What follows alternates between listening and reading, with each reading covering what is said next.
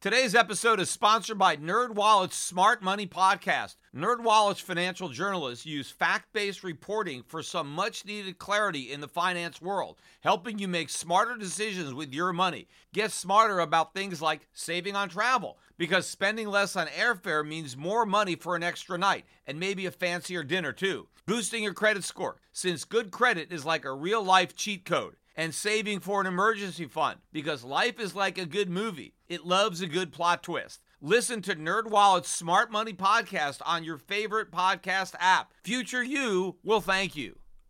The Peter Schiff Show. Well, another week, another record high in the Dow Jones Industrial Average. And in case you missed the news, don't worry. President Trump will make sure and point that out. In fact, I saw an interview with Donald Trump yesterday with Sean Hannity, and the president uh, couldn't help but boast about the record high on the Dow Jones and to take credit for the gain. And in fact, he said that if the Democrats get voted in, the market's going to get cut in half. So that is a pretty bold statement to say that the stock market is worth twice as much with me as president as it would be worth if the Democrats got in power. Now, I don't know if he was referring to the Democrats taking control of the White House in 2020 or taking control of the Congress later this year. I mean, maybe the president is pre blaming a future sell off in the stock market on the Democrats taking control of Congress. I mean, I wouldn't put it past him if we start to see the market selling off later in the year and the Democrats do take control, even if it's only the House and the market tanks. I bet the president will say, you see, if the Republicans had retained control of Congress, then the market would still be going up but because the Democrats have wrestled away control of either the entire Congress or maybe just the House, this is a roadblock in my agenda, and this is making people nervous. And this is the reason that the stock market is falling. And in fact, it may continue to fall into the 2020 presidential elections. The question is will the voters buy Trump's explanation that everything was great until uh, the Congress changed hands, and hey, now it's not my fault. I think that's going to be a hard sell if the president is claiming so much responsibility for the improvements in the market. I don't see how he could blame the turn on Congress changing when most likely no significant legislative changes will take place if the Democrats take control of Congress, it'll simply leave everything as a status quo, meaning everything that the president did when Republicans had control of Congress will stand, and they just won't be able to make any additional quote unquote progress. But to me, Donald Trump is going to own whatever happens to the stock market while he is president, regardless of what happens uh, with the congressional elections. And that is because the president has gone out of his way to point out the record run on Wall Street and to claim responsibility for this bull market. And in fact, when you look at the coverage in the media, particularly on Fox News. I mean, every single uh, person who works at Fox News, they constantly talk about how great this economy is, how incredible the economy is, how unprecedented the prosperity is. And basically, it's all because of Donald Trump and all of the great things that he has accomplished as president. And, you know, this is dangerous stuff. This is the same thing that was being said when uh, George Bush was president. And look, just because you're a Republican, you don't have to try to claim that anything that's done by another Republican is great, right? In order to make the Democrats look bad, because ultimately that comes back and bites you because you lose all credibility when the economy turns down and you've been gushing over how great it is and how successful uh, the Republican president is. And when it turns out that it was just a bubble, it was just an illusion. And when that bubble bursts and the illusion is replaced with harsh reality, well, I mean, you've got nothing. And then it makes it easier for the other side uh, to scapegoat uh, the capitalism for the problems and to hold out more government as this solution. But, you know, the markets are continuing to move up. And one of the more ridiculous um, ideas that I think is floating around now is the existence of the so called Trump tariff put. And I've heard a lot of talk about that. And basically, it goes like this Hey, Trump is very concerned about the stock market, and the level of the stock market. Yes, he's threatening these tariffs, and we have additional tariffs.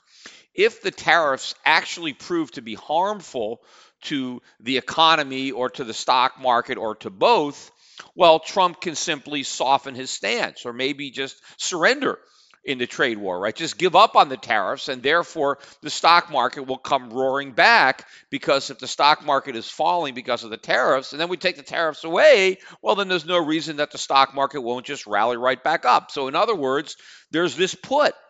So it's heads, the market wins. Uh, tails, nobody loses, right? Because as long as the tariffs aren't doing any damage, the markets keep going up.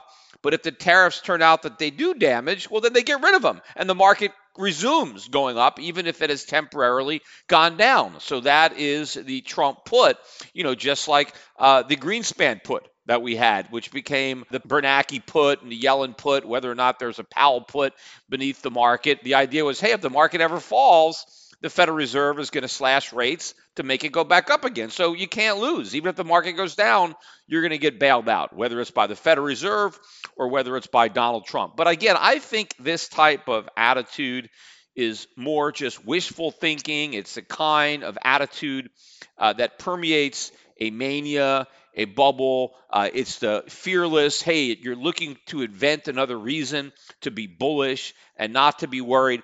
If this stock market really starts to fall, it's not going to matter if we call off the tariffs because if the market is falling, chances are it's falling not simply because of the tariffs. I mean, the tariffs might be one element that is a problem for the markets, but it may simply be one of a number and just getting rid of the tariffs isn't going to be enough to turn around a bear market in stocks, which is long overdue. In fact, you can argue that if Trump were to give up on the trade war, surrender, right, because the markets were going down, because right now he's saying that we're winning the trade war because the Chinese stock market is going down, the US stock market is going up, therefore we are winning and the Chinese are losing.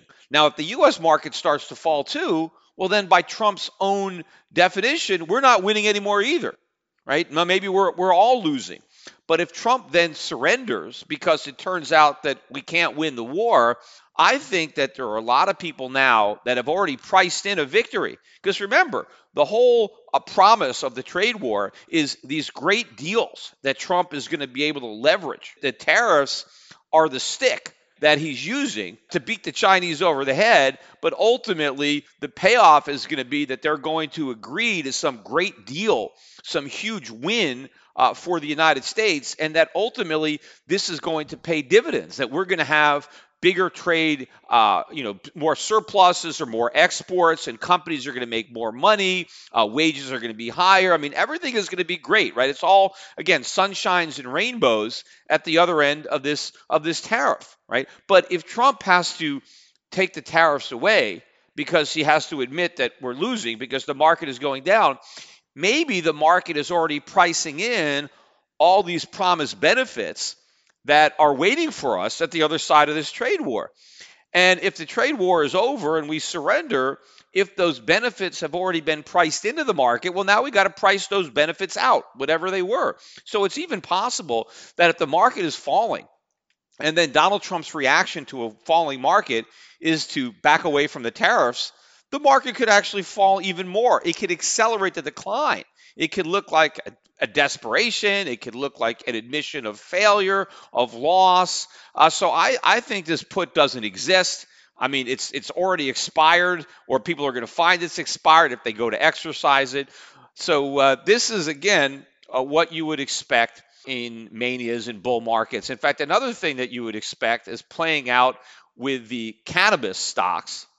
One company in particular, this one called Tilray, was up at $300 a share yesterday. Now, I think the 52 week low in the stock is around 20 bucks. So 20 to 300. I mean, it's a huge move. Investors who got in on this stock have already made a tremendous amount of money, but it traded as high as $300 yesterday morning. It closed today at $123 a share. So what that's better than a 60% decline uh, since yesterday's open.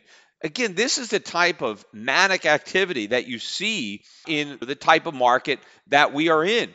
And you know, you see this again in the in the cryptocurrencies. Uh, you're seeing it in the cannabis stocks, and I know a lot of the people in the crypto sphere like to compare what's happening in the cryptos to what happened in the dot coms in the 1990s. I don't think that's a fair comparison because I don't think any of the cryptos are going to ultimately survive there were several dot com stocks that ultimately survived, even if they went down 90% first.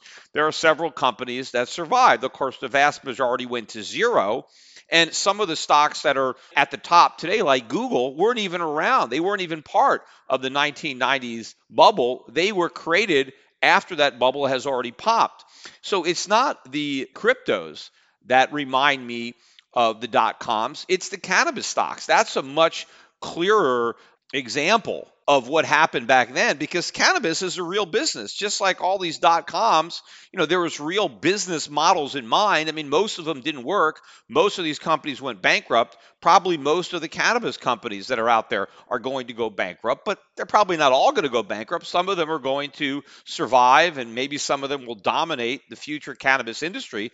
That doesn't mean that their share prices can't drop by 90% first and then ultimately some of them might recover but it is a mania now. I mean mean, a lot of money is going to be lost by speculative investors who are jumping on uh, this bandwagon now, being lured by the profits that have already been made by people who invested years ago. And now all of a sudden the stocks are way up, and now people want to bet that trees are going to grow to the sky. Well, they're not. And the smarter money is selling into this. And obviously, there's also a short squeeze because whenever you have bubbles, you have short sellers coming in. And they usually come in too early, right? They you, you never can tell how big a bubble is going to get. And when people are shorting against it, they end up getting squeezed, meaning that they get margin calls. Uh, the positions are really moving against them. And then the shorts have to come in and also buy back the stocks at even higher prices to cut their losses or to minimize uh, future risks. But ultimately, you know, cannabis could be a huge industry. More and more players are going to enter the market. You know, the, people don't have uh, patents on this stuff or even uh, you know branding uh, you know there's lots of competition in this space. There's going to be more and more competition to the extent that the profits are there uh, they'll be competed away. People forget you have major tobacco companies that aren't even in on the action yet that ultimately will get in on the action that bring incredible economies of scale and distribution. And so this is going to be a wide open market who knows how it's all going to shake out? But the one thing that I know for sure is there is a bubble in these type of stocks. There is a speculative frenzy, a speculative mania going on. And again, this is the type of action that happens during overall bull markets, manias, stuff that you see happening at the top of, of major trends. If we were deep in bear market territory, if stocks in general were in a bear market, then you know you probably wouldn't see this going on. But with all this cheap money floating around, with all these profits, all this pie in the sky, people are piling into this stuff. They're piling into these cannabis stocks. Uh, they're piling into social media companies. There are all sorts of companies that are going up, but that causes people to overlook all of the companies in all the sectors that are going down. Like I've mentioned, the automobile sector major bear markets, these stocks going down, the home builders going down. You know, we got more bad news uh, out of the real estate sector that came out this week. I mean, we had a huge drop in in building permits and also we had the existing home sales came out for the month of August and we did finally break the four consecutive months of declining existing home sales. So they didn't decline for a fifth straight month, but they didn't advance either. They were unchanged. uh, for the fifth month. Now, of course, they might end up revising these numbers, so it's possible that we were down for a fifth month. We just don't know that yet. But we weren't up. So you can say we had five months where home sales either went down or did not go up. But I think the more ominous number there was the increase in the inventory, the supply of unsold homes that are on the market increased significantly. And you know, most of the reporting that I was listening to or reading about, they saw this as as a positive, right? This was uh, a, a good thing because they've been saying that part of the problem in the housing market was a lack of supply, a lack of homes to choose from. And so, one of the reasons that there's so few sales is because buyers don't have enough houses to choose from. And I've never really bought into that argument. I always thought it was more a problem of affordability not a lack of supply, but just not really even enough demand for the supply that was there.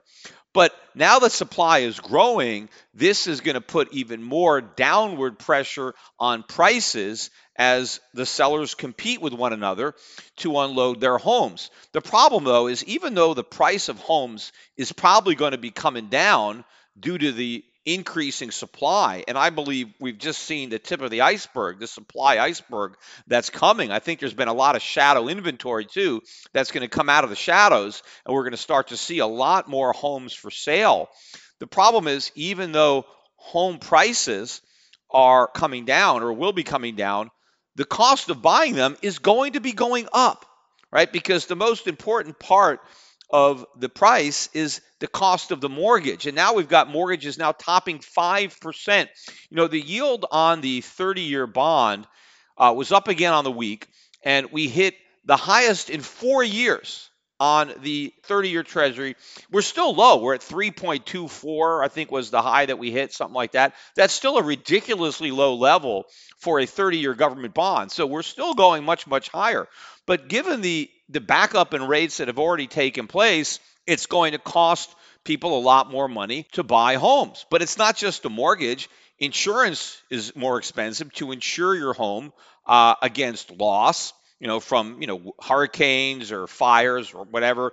Uh, those rates have gone up. Your maintenance costs are going up. Your local uh, property taxes have been going up. So it's more expensive to buy a house. So the only thing that can give is the price.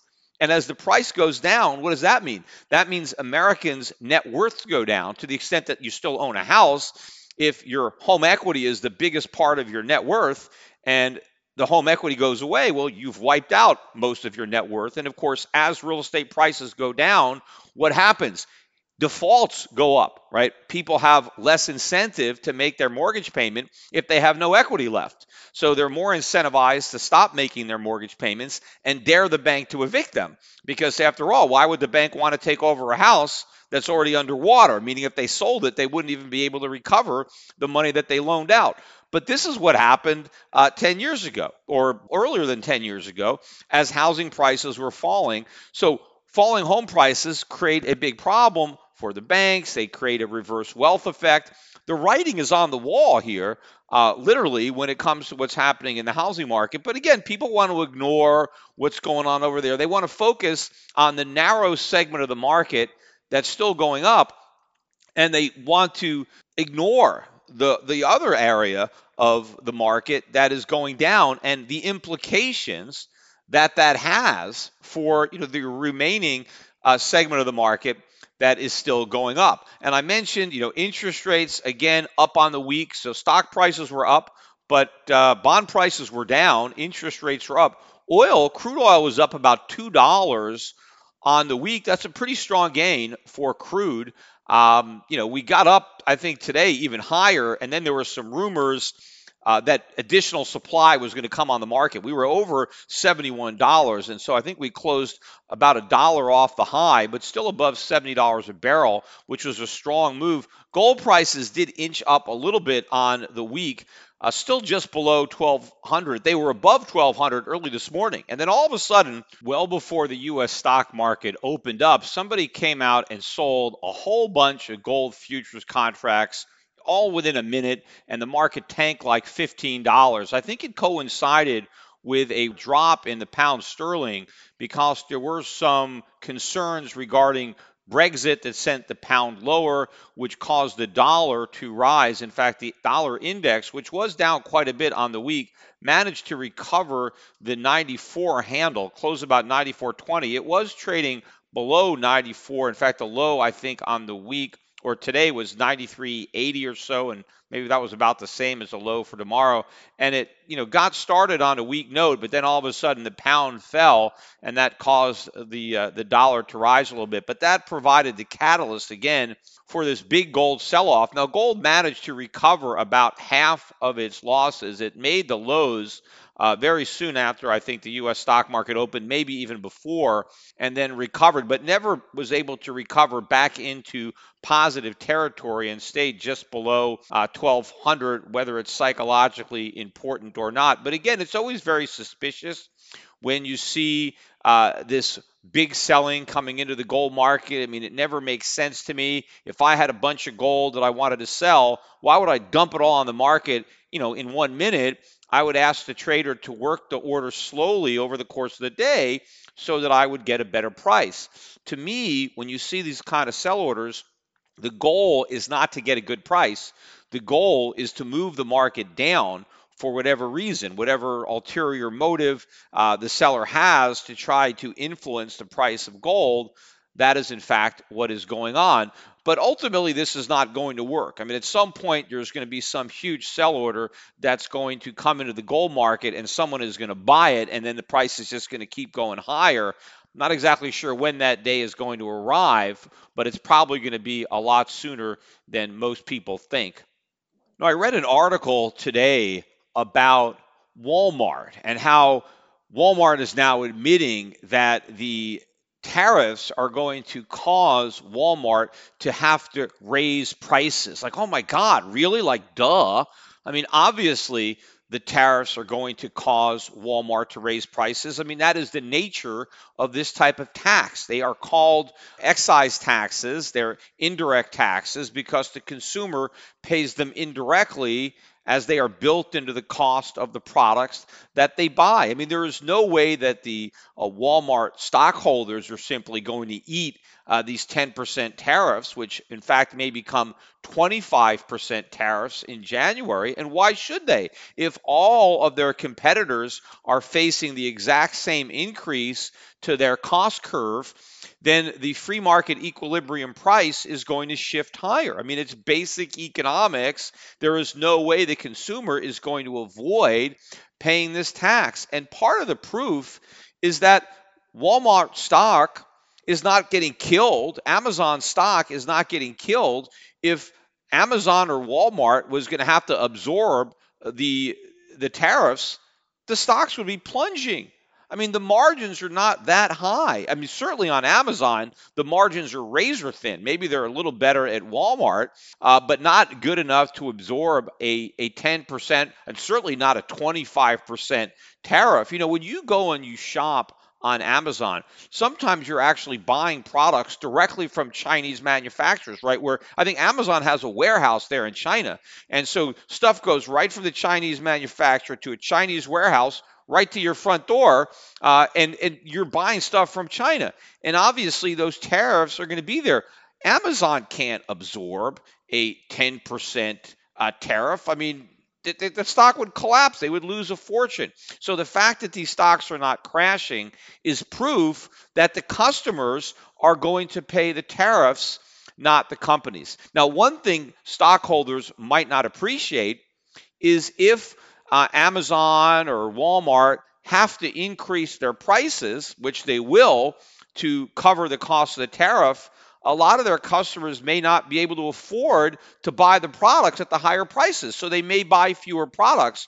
And so overall, there's still going to be a, a loss to profitability because of reduced sales. In fact, what's really going to ultimately kill uh, the consumer is going to be when the dollar finally tanks, when the Chinese yuan goes way up instead of going down because people don't understand the U.S. economy or what the tariffs mean. When we actually see the dollar tanking and the Chinese yuan going up, then Chinese products are going to become that much more expensive for American consumers. And of course, those higher prices that are going to result from movements in exchange rates are also going to be passed on to customers. But if the customers don't have the income to afford the higher price, well, then they just don't buy the product, right? And then the government doesn't collect the tariff because no sale is being made, but now no sale is being made. So you know the, the whole economy is being impacted by the fact that the cost of living is going up because not just of the tariffs, but because of the depreciation of the dollar. Americans will be rendered poorer as the cost of living will be increasing, particularly for the products that need to be imported. I want to change gears and talk a little bit about this article that I read that was published a couple days ago in GQ about Puerto Rico and about all the people who have moved here to Puerto Rico, myself included, in part because uh, Puerto Rico uh, reduced taxes significantly on anybody who came to Puerto Rico. Uh, the act was passed in 2012. There are two acts, Act 20 and Act 22. One applies to businesses and one applies to individuals.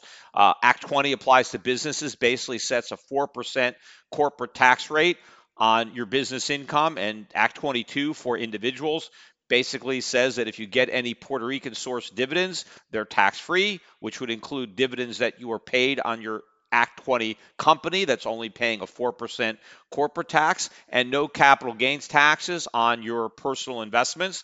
It is an excellent deal. They're one upping states like Florida or Nevada. You know, it's quite common for states to try to lure entrepreneurs, high high income individuals from states that have a state income tax, and they say, "Hey, come to our state. We don't have a state income tax." So Puerto Rico is doing the same thing, except they're one upping uh, states like Florida by saying, "Hey, come to us. You don't have to pay the federal income tax either." So it's certainly legitimate for Puerto Rico to try to take advantage of its lower tax uh, status, just like various states tried to uh, take advantage of the fact that they have lower taxes. Tax competition among states is good.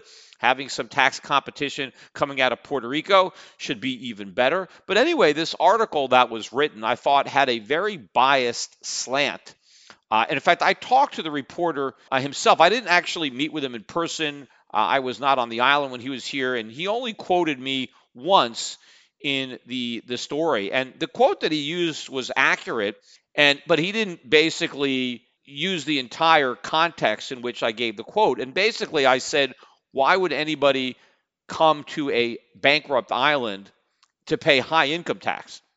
You know, and the reason I, I made this point is because when you come to Puerto Rico, you are guaranteed through a contract that your taxes will remain at this level until 2035. And the reason that I said that's so important is knowing the fiscal problems that Puerto Rico has. Nobody with any kind of wealth would come to Puerto Rico now and take a chance that some politician doesn't sell some kind of redistribution scheme to the local electorate and say, hey, let's have a windfalls profits tax. Let's tax the rich people. Let's really jack up their taxes because obviously the Puerto Ricans are going to vote for that. And so if you've got wealth, why are you going to want to bring that wealth to Puerto Rico and run the risk that you get sacrificed, that you get held accountable and scapegoated for all the debts that were run up in Puerto Rico long before you ever got there. And then the government just starts picking your pocket because it makes sense because, you know, you're outvoted.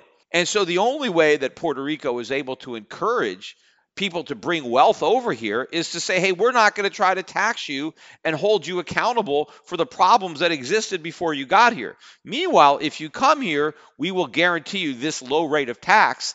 But it's still a positive number, right? 4% of something is better than 40, 50, or 60% of nothing.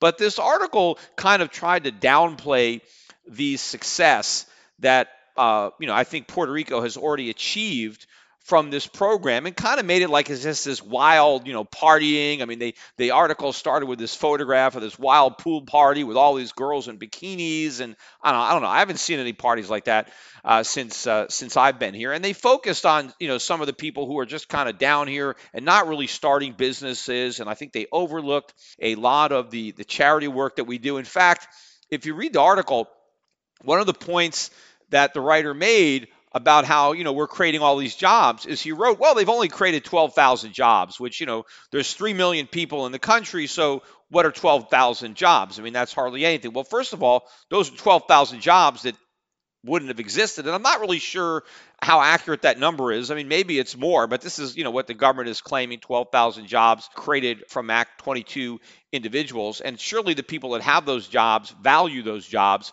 But had the author wanted to put this in a better context, it would not have compared the number of jobs created to the population of Puerto Rico, where most people in Puerto Rico aren't even working anyway.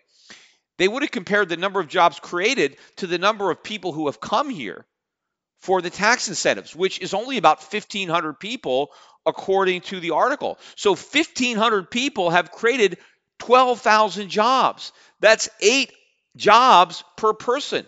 That's pretty good. Each person that has come here has created eight jobs. So not only is the government collecting taxes from the guy who came here, right? And that's a lot of money, even if it's a low percentage. It's a low percentage of a big number, and it's money that they never would have had. But now those people are employing eight other people and paying them salaries, which are also getting taxed. So it is a fantastic deal for Puerto Rico. And that really did not come across, I think, uh, in in the article. But then what really pissed me off is I read another article that somebody wrote based on this article.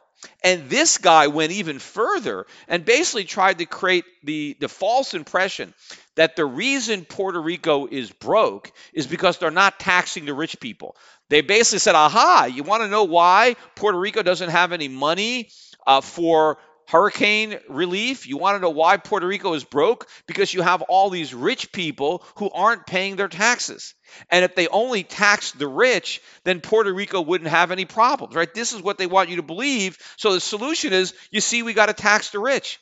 You see what happens when you don't make the rich pay their fair share? You have a disaster, you're bankrupt. And so this proves that we need higher taxes on the rich. And this idea that low taxes on the rich trickles down is a bunch of nonsense because it's not trickling down in Puerto Rico. What's nonsense is that is that socialist spin on what's happening because you can't blame the problems on Puerto Rico on the wealthier entrepreneurs who have come here starting in 2013. Puerto Rico was already broke by the time those people arrived. In fact, the reason that Puerto Rico passed these tax acts was because the country was broke and they were desperate. And they were thinking, what can we do? You know, people are leaving the island, the tax base is shrinking. What can we do to try to revitalize the economy? And so they came up with these tax incentives. And so only because of these tax incentives, people came here. If it wasn't for those tax breaks, none of the rich people who are here would be here to tax. So you can't say they wouldn't have these problems if only these rich people paid their taxes. The only reason those rich people are here is because the government said if you come here, we're not going to tax you because otherwise they wouldn't have come here. Why would they want to take that chance? They're not idiots. You're not going to come into a democracy where all the people can vote to take whatever you have because you know the government is broke. I mean, one of the reasons that I wanted to leave Connecticut was because I knew how much debt Connecticut had. And so if you you live in a state that has a lot of debt, you know they're going to raise your taxes to deal with that debt. Well, Puerto Rico has a lot more debt than Connecticut, and they have a lot more incentive to jack up taxes, especially on the gringos who are showing up from the mainland. Can you imagine how high they would jack the taxes up if there wasn't a law that prevented them from doing that? So, none of these people that this author wants to blame all the problems on would be here but for these low taxes. And because they are here, they've created a bunch of jobs. They're creating all kinds of economic activity. The Puerto Rican government has more money as a result of these low taxes on the rich. And there's a lot more rich people here. I've met a lot of entrepreneurs who are setting up businesses, hiring people, training people. There is nothing but benefit to this island from this program, yet this article didn't do a good job of pointing that out. And then it created this follow on article that is actually trying to use this as proof that low taxes on the rich are bad, that low taxes on the rich are why uh, economies are in trouble. When it's the low taxes on the rich, that is the only reason that these rich people, quote unquote, have moved here in the first place. But of course, it's not all rich people. There are people that have come here who are not now rich, but who are hoping to become rich. Right? They young entrepreneurs who are starting businesses have come here. They're not rich yet, they're hoping to get rich and they just want to keep more of what they earn. And they know, hey, if I start up a company and it really succeeds and I can make a big profit, I can sell it in Puerto Rico.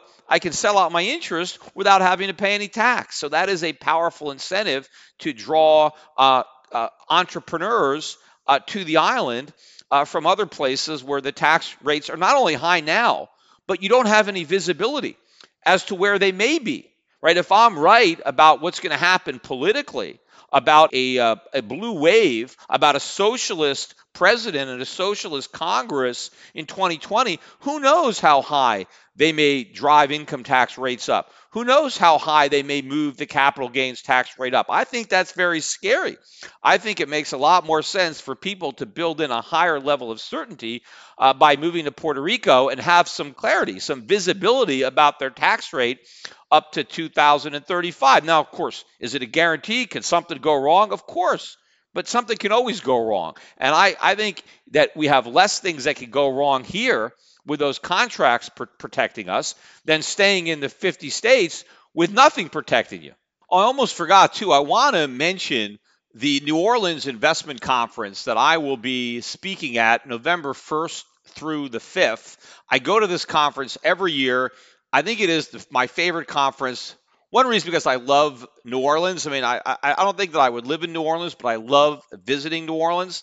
Uh, I think it's a great place, especially that time of year, uh, late October, early November. The weather is spectacular. I love the ambiance there. I love the food. I love the music. I love the people that come down to this conference. They're really my peeps down there, uh, both the speakers, the other speakers who I enjoy seeing every year, the attendees who come back. I always bring uh, my wife and kids. We have a couple of brokers. I think the brokers from my Florida office, uh, Boca Raton office, we recently relocated to uh, newer digs down there in uh, in Boca Raton. But if you haven't been at a New Orleans conference, you should definitely come.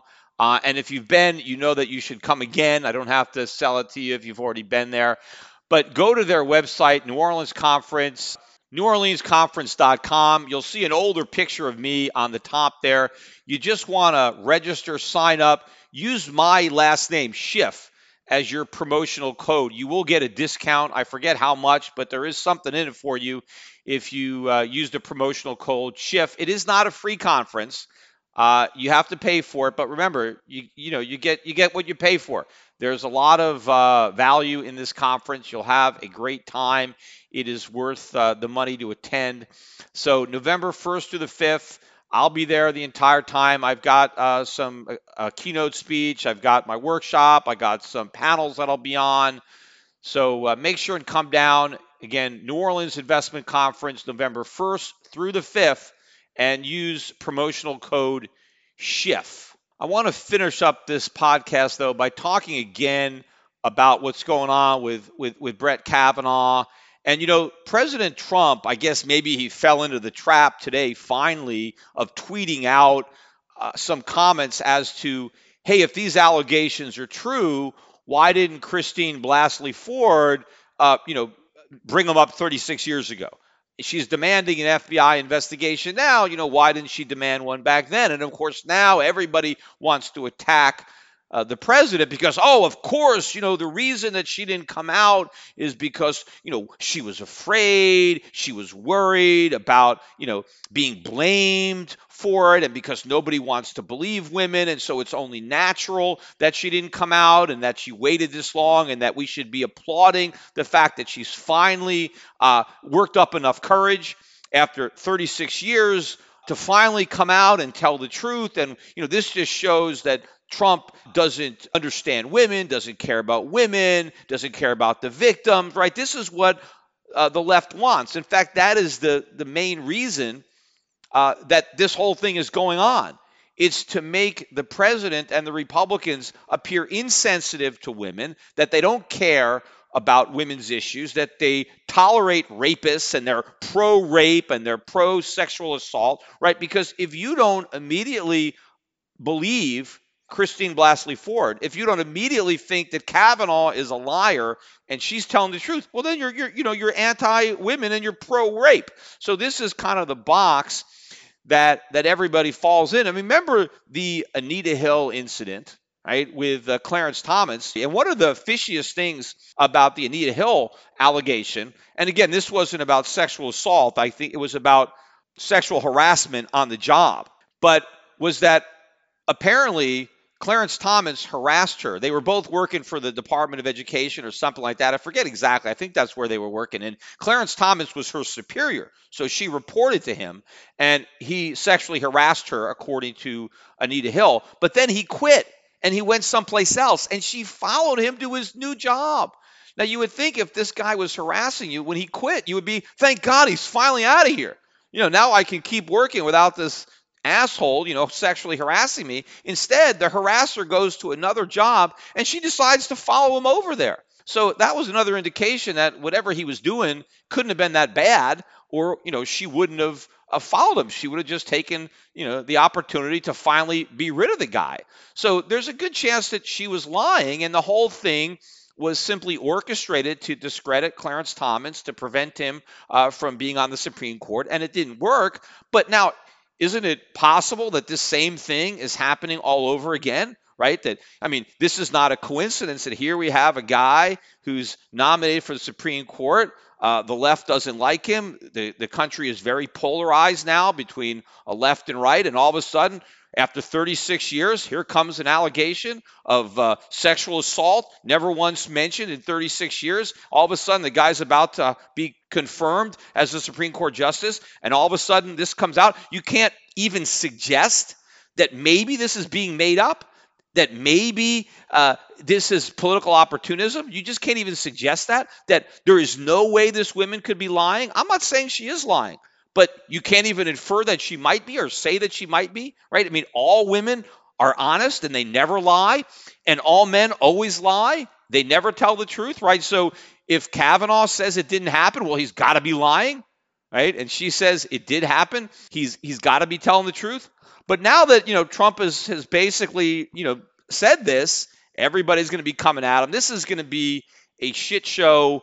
Um, she's supposedly uh, going to be testifying, although we don't know for sure. He's going to be testifying. Everybody is going to watch this nonsense. And again, nobody else is coming out and saying it's all much ado about nothing. Not that I'm belittling the allegations, even if they're true. And again, I don't think they're true. The best case scenario is some version of it is true, right? Probably, maybe he's denying it. She's saying it happened. The truth may lie somewhere in between if it lies in there at all. It may the, the allegations may be completely false. For all we know, I mean, may, maybe it happened and it wasn't even Kavanaugh. I mean, she she barely remembers anything about the incident, but somehow she remembers the name of the guy who she didn't even know. But again, I am not belittling what happened. I am just putting it in its proper context. And you know, I saw a lot of comments on my last uh, YouTube video of this podcast, and some people, uh, you know, thought that my comments were unfair. In fact, I saw a lot of people who decided to unsubscribe from my uh, YouTube channel because they said, "Hey, Peter, I just, you know, I can't agree with your comments uh, on on women, and you know, imagine." If that was your daughter i mean how would you feel if your daughter had been you know assaulted in that way? And look i am not demeaning or belittling what may have actually happened. And i am not condoning it if in fact it did happen. In fact i went out of my way to say that the conduct is not acceptable. It is not appropriate. And yes if my daughter uh, had been attacked in the way that she has described it and that it has been alleged, yes, I would be very upset at what happened. I would want the individual held accountable, the boy who did it held accountable at the time. But but first of all, I would hope that my 15-year-old daughter would not find herself in those circumstances. I would hope that I would raise my daughter, who's now not even three, but I would hope that I would raise her in such a way that she would not be at a at a party where lots of alcohol was being served uh, to underage boys and girls. I, I, I would hope that she wouldn't be there. And I would also hope that my daughter would know enough that if she is at a party and if two older boys ask her to go upstairs and go into a bedroom with her, that she says, no, thank you. Now, I mean, obviously, if, you know, some 17 year old boys who are drinking try to get you to come up to a bedroom, right? I mean, what do you think they want to do up there? I mean, play checkers with you? I mean, obviously, they want you to go up to a bedroom for a reason, and that reason should be obvious. And I believe it would be obvious uh, to a 15 year old if their parents properly explained, uh, you know, life to their daughter, which is what every parent needs to do. But of course, this 15 year old may have been drunk because the boys were drunk, so it stands to reason that she was drunk too, especially since there's so much that she can't recall. Uh, and so maybe being drunk that impacted her decision making, and she did something dumb. She came up to a bedroom uh, with a couple of drunk teenage boys with one thing on their mind.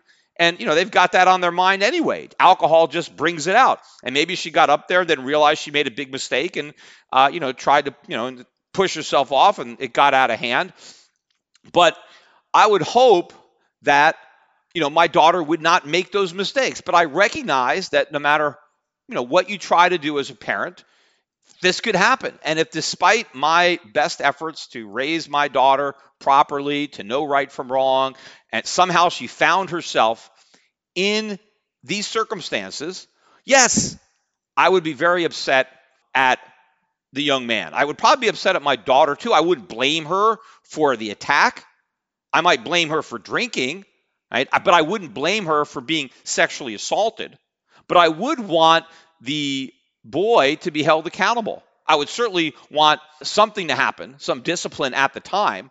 But what I wouldn't want is for that boy to be punished again 35 years later for that event. Right? And when people keep saying, hey, imagine if it was your daughter. Yes, I get that. But also imagine if Kavanaugh was your son, right? Would I want my son to be held accountable? If my son did what Kavanaugh did and I found out about it, you're damn right that I would punish him. Right? I would try to raise my son, and I am raising my sons not to treat women like that, to have a lot of respect for women. But if for whatever reason my son got drunk and acted this way, I would want to hold him accountable myself. I would want to force him to apologize, number one, to the woman. I would want to find some way to punish him myself. Would I want my son going to jail for that kind of act? Of course not. And would I want my son to still be paying for that mistake 35 years into the future? And again, it's not just men that have sons. Women have sons, right? Do women want their sons' lives ruined because they made a mistake when they were a teenager, drunk? Just like, you know, the 15 year old girl might have made a mistake by getting drunk and then going up to a bedroom with a couple of 17 year old guys. The 17 year old guys made a mistake by being much too aggressive with this young woman, by by you know by pinning her to a bed and doing whatever she's accusing them of doing that shouldn't have been done that was a mistake but do women want their sons judged for the mistakes they make when they're teens? Of course not. Women want their sons to be judged for who they are as a man, for the man they become, not the teenager they were. And if Kavanaugh has lived a life where he has treated women extremely well after this incident, right? If he matured and became a better man and grew into a better man, then that's something that we should be proud of, right? Now, the Anita Hill situation that I mentioned, even though Anita Hill was probably lying, if she was telling the truth, I think her allegations were much more relevant because of when they took place. Clarence Thomas was a man when this happened. He wasn't a boy in high school and he wasn't drunk unless he was drunk every day on the job. So you're talking about the actions of a sober man and you're talking about an employer and an employee. So, sexual harassment on the job is probably more serious, especially when it's taking place, you know, over a longer period of time uh, than this uh, allegation here of a one-time incident uh, when alcohol is involved with with underage kids. Yet these allegations, the Anita Hill allegations, even though maybe they were more relevant, were a lie. So the fact that people are going to be skeptical of this last-minute allegation, which potentially could be just a political hail mary right? But you can't even express some kind of a doubt because the minute you do that, okay, that's it. You, are anti-women, and you're you're done. And I I can see this whole thing unraveling now because I think that had the Clarence Thomas allegations come out today, given the polarity that exists today, given the you know the Me Too stuff and the Harvey Weinstein's and where we are, I do not think Clarence Thomas could be confirmed today given those allegations. So now we have allegations that may be even less substantive, less relevant because of when they took place and the context that they took place. And again, I haven't seen anybody else who is covering this story say, you know what, even if she's telling the truth, it's irrelevant. Everybody who's trying to defend Kavanaugh is defending him on the basis that it didn't happen. It never happened, and, and it's a lie. Nobody is saying, hey, even if it happened, he was a kid, he was drunk, and now he's a grown man, and he didn't repeat that. So, as bad as his conduct was, we cannot hold him accountable for what he did then. We need to judge him for who he is now. In fact, in my mind, the only thing that potentially could sink him, in my opinion, is if he's lying about what he did back then. If he actually recalls this incident and he actually, you know, admits that he did it, that he did have too much to drink, that he did get aggressive with this young girl, and you know he regrets it. He he should have apologized to her. You know, if he doesn't, if he lies about it now, the lying about it is potentially the reason not to uh, nominate him or confirm him because he's lying. And then it's, well, if he's lying about this, what else is he lying about? If we can't trust him, see, if he's lying now as a 53 year old, especially if he ends up lying under oath, well, that's a lot different than the mistake that he made when he was drunk at a party when he was 17.